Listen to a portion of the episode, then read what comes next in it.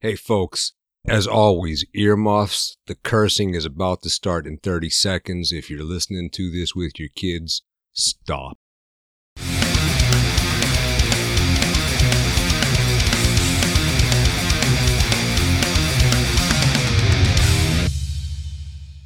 Back, we're talking Slayer. That's what we do. That's all we do. Mostly. This week's topics, we have three. The second is Slayer without Jeff Hanneman, which was unthinkable until it happened. The third topic is the Big Four Part 2, which covers the American Big Four thrash band concerts and Jeff Hanneman's final show with the band. And first, I will get you up to speed because big developments developed last week. Talking Slayer, this show is a weekly podcast and half-assed audio book. Every week I read you a chapter or two or three from my book, which is called Slayer 66 and Two Thirds, a metal band biography, the 2023 update, which is the post-mortem edition. That is one of two books I wrote about the band. My name is DX Ferris. D like Dillinger, X like X the Owl, Ferris like the Wheel. Talking Slayer is ad free, written, deeply researched, rehearsed, edited, annotated, and member supported with some production value, like that rad intro music which was played by Nige Savage of the UK black and thrash band Chupacabra. Thank you, Nige. Now, when I say weekly, I mean Patreon supporters get an episode every week. Free listeners miss every other episode, and that usually works out being the good ones, just happens that way. You have three options for support. One is $3 a month, less than a buck an episode, you can do that. Two is $5 a month, and you get a cool sticker that says employees must carve Slayer into their forearm before returning to work. That is an official 6623 press policy. Human Resources cleared it. Producer Mitch is in there doing it right now. Option number three is $10 a month. And if you give that much, you get a shout out on the show every week. Slayer fans all over the world hear me testify about how kind and generous you are. Cool cats like Mike Bassett and Mark Rust make the show happen. Gratitude, fellas. And once your lifetime donations exceed a certain modest dollar amount, you will receive a free audiobook version of this show when it is done. That will be just the chapters, none of my intros, outros, or earmuffs, kids. None of my bullshit. Like this. This will not be in the audiobook. This is episode 39. This week I am reading chapters 48 and 49. The book has 66 chapters. This shit is almost over, folks. Visit patreon.com slash slayerbook to jump on the team and come on in for the big win. Patreon.com slash slayerbook. Here is where we are in the grand story of Slayer. Two weeks ago, in a long episode, you heard a lengthy contrast of the big four thrash metal bands and you heard about the first Big Four concerts, also Slayer's American Carnage tour, and I gave you a brief explanation of what the word big means. Last week, shocking development. Slayer guitarist Jeff Hanneman, the fellow who, at that point, wrote the most and best Slayer material, was bitten by a spider. After that, Jeff contracted a skin infection called necrotizing fasciitis. It almost cost Jeff his arm. It almost cost Jeff his life. He survived with his arm intact, but that was the beginning of the end for his time as a fully operational member of the band and of his life itself. One friend of the program is a member of the Slatreon team named David T. Jones. David is a registered nurse. That's David T. Jones, BSN, RN, and he is a BMF besides. Here is how Mr. Jones describes necrotizing fasciitis. It is so good and so grisly, I'm going to add it to the book when I get a minute. On the Patreon page, Jones commented, quote, I work in a healthcare setting where we often treat necrotizing fasciitis. No hyperbole could do justice to how aggressively ravaging that is. The bacteria rapidly consumes flesh and secretes a waste product toxin that acts to start chemically digesting the next neighboring layer of tissue. We basically have to surgically hack away the infected parts, which is often a lot of flesh, and then cut into healthy tissue to dig a fire trench in hopes of stopping the outward spread. It often takes multiple surgeries under general anesthesia to get the upper hand. Jeff was very, very lucky he made it at all after delaying his initial care. Also, consider this causes incredible pain, and he would have been in the ICU on heavy pain meds for an extended time. None of that worked in favor for regaining his playing ability. So that's what happened to Jeff. For a lot more details and the scenes that culminated in that, buck up and check out the episode. After that, shockingly, shortly, Slayer continued without Jeff. Replacing Jeff Hanneman was an impossible task, but Slayer hit on a brilliant solution they recruited their old friend Gary Holt, the main man behind thrash greats Exodus. Exodus, one of the bands in the thrash Fresh Five or Elite Eight, depends how you score 'em. So last week on Talking Slayer, we talked Exodus too.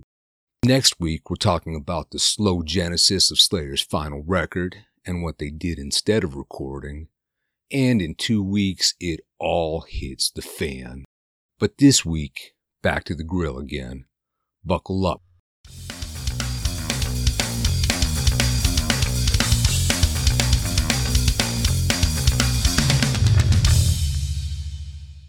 Chapter 48 Slayer Without Hanneman.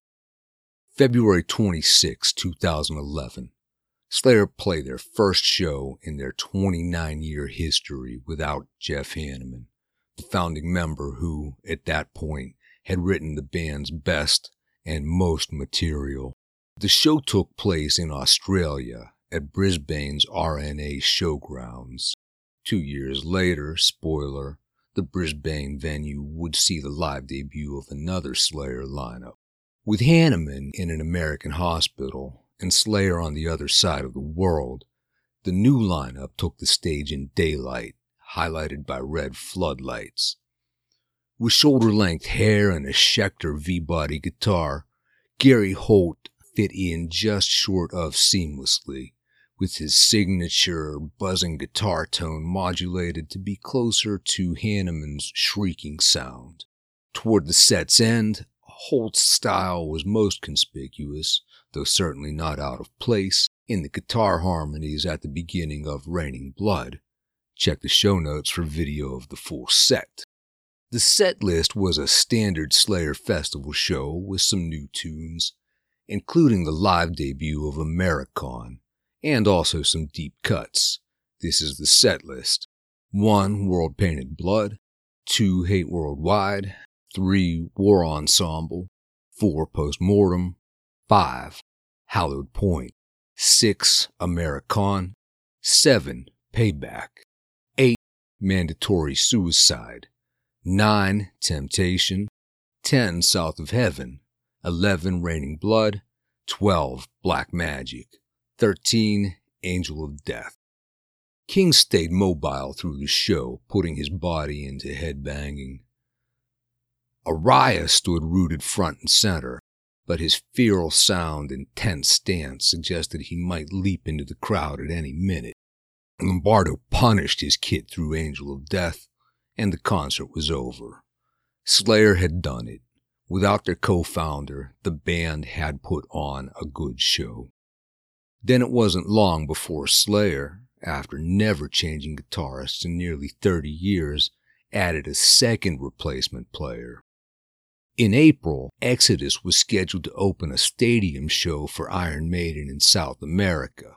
Now, we talk about who the great metal bands are. Iron Maiden should be in that conversation, certainly, as Slayer should. I have issues with Iron Maiden. I'm not going to bag on them now. You certainly cannot fuck with that early material. I get it. So, faced with that awesome opportunity for Exodus, Gary Holt had to step away from his Slayer gig. Pat O'Brien, guitarist of the death metal cult heroes Cannibal Corpse, filled in in Slayer for seven European shows that month. O'Brien was so determined to nail the gigs that he sometimes skipped the hotel and he just stayed in the dressing room practicing and steeling himself, getting ready for the show. Dave Lombardo thought that O'Brien handled the gig totally well. Lombardo told the Austrian metal site Stormbringer, quote, Pat was nervous. He was very, very nervous, but he did a great job. He worked so hard, only had five or six days to practice. He flew in and he immediately went to work in the dressing room. I feel he nailed it. He did everything perfect. But the shredder was a temporary replacement for the replacement. The group sounded fine. O'Brien capably emulated Hanneman's tone and style, but Holt was back in the lineup as soon as possible, as, said the band, Jeff Hanneman would be. March 30, 2011, Slayer made a note in a press release announcing that they would work with a replacement. Quote, Hanneman has amazed his doctors with his speedy recovery from an infection thought to have been caused by a spider bite. Following surgery on his right arm, he continues his physical therapy and has already been practicing with his guitar. A year later, Slayer's May 2012 statement filled in some crucial details they had omitted at the time. Two months after surgery, Hanneman was still in the hospital, dosed with strong antibiotics, undergoing painful skin graft surgeries, and recovering at a pace that was encouraging, but maddeningly slow. Soon, though, Hanneman was back on stage with the band it looked like his absence would be brief.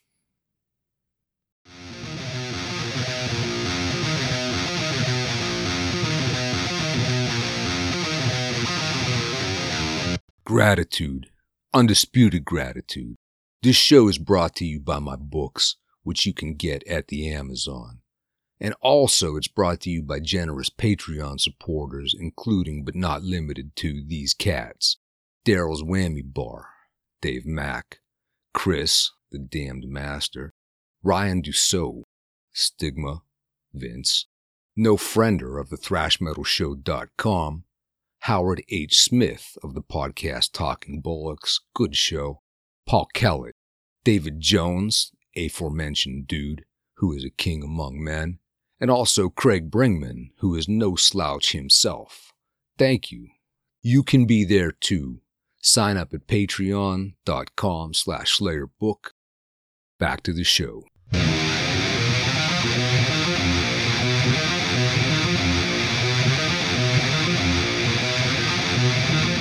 Chapter 49 The Big Four, Part 2. One of the biggest metal shows in American history saw Jeff Hanneman take the stage and perform with Slayer for a final time. The first U.S. Big Four concert took place on April 23, 2011, at the Empire Polo Club in Indio, California, the site of the renowned Coachella Festival. Coincidentally, it was 28 years to the day after the show where Hanneman met Catherine. Doug Goodman, tour manager Doug, Slayer's old tour manager, ongoing friend, was backstage for the monumental occasion he made this observation about that historic concert. Quote, I prefer to call it the Slayer show that Metallica closed. End quote. Doug always has great stuff to say. Doug should write his own book. I would read it. Doug is awesome. Anyhow, going into the show, fans expected another set with Holt. And they got one. But Slayer had a surprise up their sleeves. In the weeks leading up to the show, Hanneman had been practicing with the band. The group were rehearsing four songs with its original guitarist, who was still far from full recuperation. At that point, the group had not revealed the extent of Hanneman's condition. Knowing what they knew, they were glad that he could play at all. The fact that he could even take the stage was inspiring. A year later, when the band shared the full details of Hanneman's condition immediately following the surgery, fans would find out just how hard Hanneman to work to even be able to step onto the stage, not to mention play. After the physical ordeals of the surgeries, the coma, the recovering process, and the ongoing rehab, Hanneman did not just have to learn how to play again. Following those medically necessary body horrors, Hanneman could not even walk. When he was well enough to get out of bed, he had to learn how to balance and put one foot in front of the other. Once he could walk, Hanneman tried to get his arms to work their magic again. But as the landmark concert approached, the tunes were not shaping up. The day of the show, Kerry King made the call. Hanneman's playing was not up to snuff. His cameo was cut short from four songs to two. Kerry King later revealed to Nikki Black of the radio show Metal Zone, quote, I said, dude, don't show anybody your weakness right now. People are going to be stoked to see it. If you go up there for four songs, people are going to start focusing on you and they're going to see that you're not playing that good.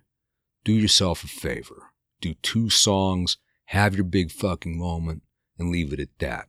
End quote. Hanneman did have his big moment and it was his final moment. As Anthrax and Megadeth played their sets, Hanneman geared up in the dressing room. Even friends who were close enough to score backstage passes were surprised to find out that Hanneman was on hand.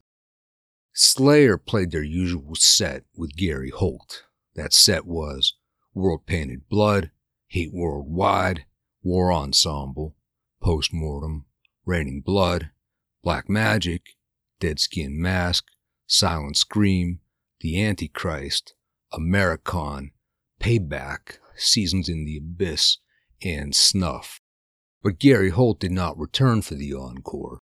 Behind a wall of marshals, Hanneman snuck toward the stage, his gait askew. He looked ten years older than he had a year ago.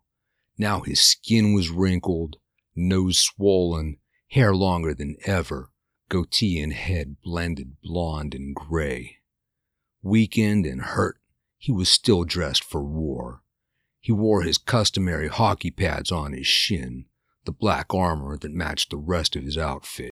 The Baroque intro of South of Heaven echoed over the crowd. Green and white lights washed over the stage. The crowd roared and surged. Lombardo walked up to the kit, black ball cap on backward. King entered from stage left. Jeff Hanneman stood just off the stage, waiting to go on, wearing a black long sleeved shirt over his scar, scared to show his damage. Then he decided, after a near death experience and a long walk back, he was not about to turn shy. Hanneman said, fuck it. He tore the right sleeve off his shirt revealing the long, thick lines of pink scar tissue on his pale white arm, and he strolled onto the stage, right hand raised defiantly. At the same time, next to Hanneman, Araya drifted on from stage right. The crowd was loud, and they roared more when they realized the second guitarist was not Holt. It was Hanneman. Jeff was back. The short, unannounced appearance barely lasted 10 minutes for South of Heaven and Angel of Death. Several photographers were on hand for the concert, but the best pictures came from Andrew Stewart, the official photographer of the Rick Sales Entertainment Group, Slayer's managers. With unrestricted access, the ace hovered at the back of the stage and captured one last unforgettable image of Hanneman performing. Back turned to the crowd, altered arm exposed, Hanneman strums his customized black ESP guitar, standing in the wash from a white spotlight. The crowd is invisible in a swath of darkness. Behind the guitarist, colored lights dot the horizon. A wisp of red smoke surrounds Hanneman, casting a long shadow toward the camera. He looks like he's on a platform, hovering above the world. On videos from that show, Hanneman's fingers are moving fast, and he's not just pretending to play. He's plugged in, you can hear him. No question the performance was a tough one. Later, in a frank appraisal, King said it was not exactly a triumphant return. King told Nicky Black he wasn't ready for that. I think we all thought that might jumpstart him and get him going down a more hardcore road to recovery, but he wasn't ready for that. End quote. Nobody knew it at the time, but Hanneman would never appear on stage with Slayer again. The Big Four Road Show continued, playing three more European festivals. Two of those were Sonisphere shows. Then that chapter of metal history ended with a show at New York City's new Yankee Stadium on September 14th, 2011. For generations of metal fans, the shows were a nice commemorative event. Reviews were mixed, though. Plenty of fans felt that they were worth a $100 a ticket. How can you say they weren't? And they walked away happy on general principle, having seen all Big Four bands in one single setting. Professional metalheads had seen the bands many times before, long ago, and were not blown away. Website Metal Sucks, one of the great metal websites, live snarked the event and had the best time during Slayer's set. Axl Rosenberg, one of the mighty founders and marquee writers of Metal Sucks, good dude, wrote, quote, with Araya unable to headbang, Lombardo obviously being tied to the drums, and Holt really being a guest, this has become the Kerry King show. I've never seen him move around so much on stage before. It's like they gave him cocaine right before he went on dead skin mask, there are three, four good sized pits in the general admission section. But the fact that the entire crowd isn't trying to kill each other is a little disappointing, especially since, at least based on how many people earlier claimed to be seeing Anthrax live for the first time, I'm assuming it's mostly young folks in there. End quote.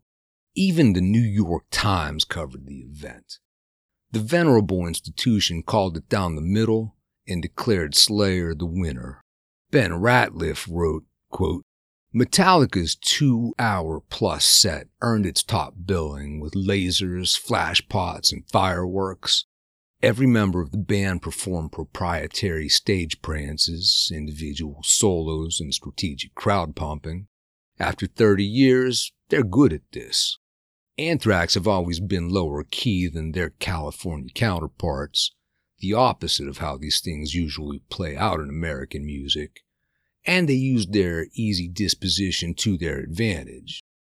Whether the problem was his neck or something else, there was a sense of distance in Mustaine's performance. He didn't get all the way in. Slayer did, though. For a memorable 40 minutes or so, Yankee Stadium became a dark and contemplative place. Rhythmically, it swung, unlike Metallica, whose rhythm often grew unstable and plodding, especially in recent songs. This time, unlike the Big Four concert we talked about in Europe, Slayer did join the rest of the bands for a big jam at the end of the show. A dense rage through Motorhead's Overkill this was metal's finest in one of the world's great venues. That was worth an appearance. In the two American concerts, Thrash's combined might generated 10 million at the gate alone, which was a big take, but apparently not enough for anybody to retire. Next week, more. Thank you for listening to Talkin' Slayer a podcast and half-assed audio book by your pal Ferris. To support the show and learn more, visit patreon.com slash slayerbook. S-L-A-Y-E-R-B-O-O-K. Patreon.com Slayer Book. no S on the end. Credits and crucial thanks. Podcast artwork is by Jason Shank of Midwest Authenticity Consultants. Unless otherwise noted, all the rad music is by Nige Savage, the aggressive perfecter, also of the awesome UK thrash band Chupacabra. Check them out. From the hit podcast Spanking It with Julio, the producer is Mitch Kramer, the spirit in black. The dog is Wolfie. Audio technical consultants are Matt Wardlaw, the tormentor, Forrest Gabbage of Southbound Tracks, codenamed Gemini, Jessica Baxter of the Paid in Puke podcast, and Stargate Pioneer and everyone at the Gonna Geek Network. Consultant for audiovisual affairs and Irish history is James Ferris of Massive Media.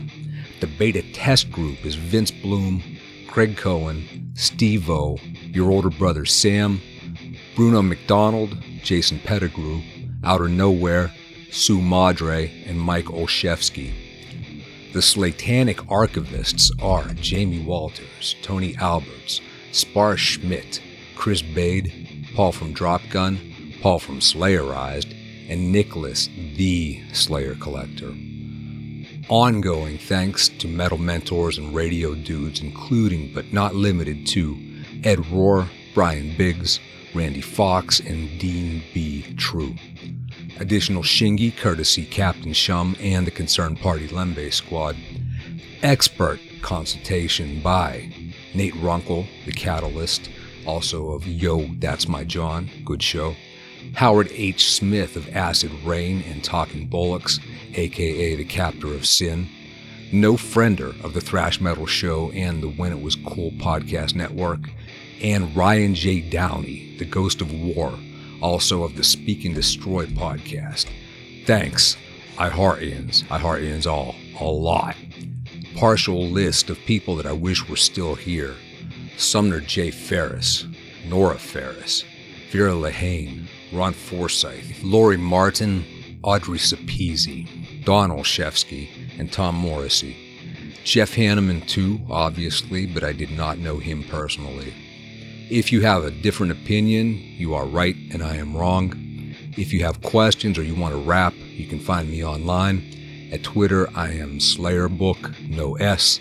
On Insta, I am Slayer Books with an S on the end. On Facebook, Slayer Book, no S. Buy the book and you can find an email address in it. The book Slayer 66 and Two Thirds, a metal band biography, the 2023 postmortem update, is published by 6623 Press.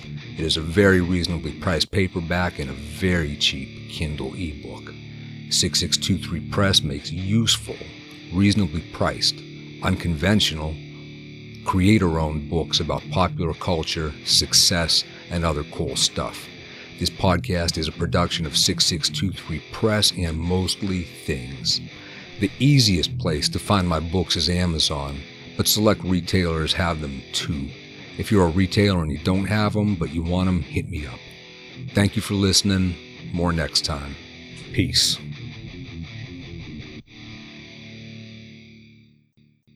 I really enjoy this. I hope you do too. Appreciate you listening. Have a good one. Power off.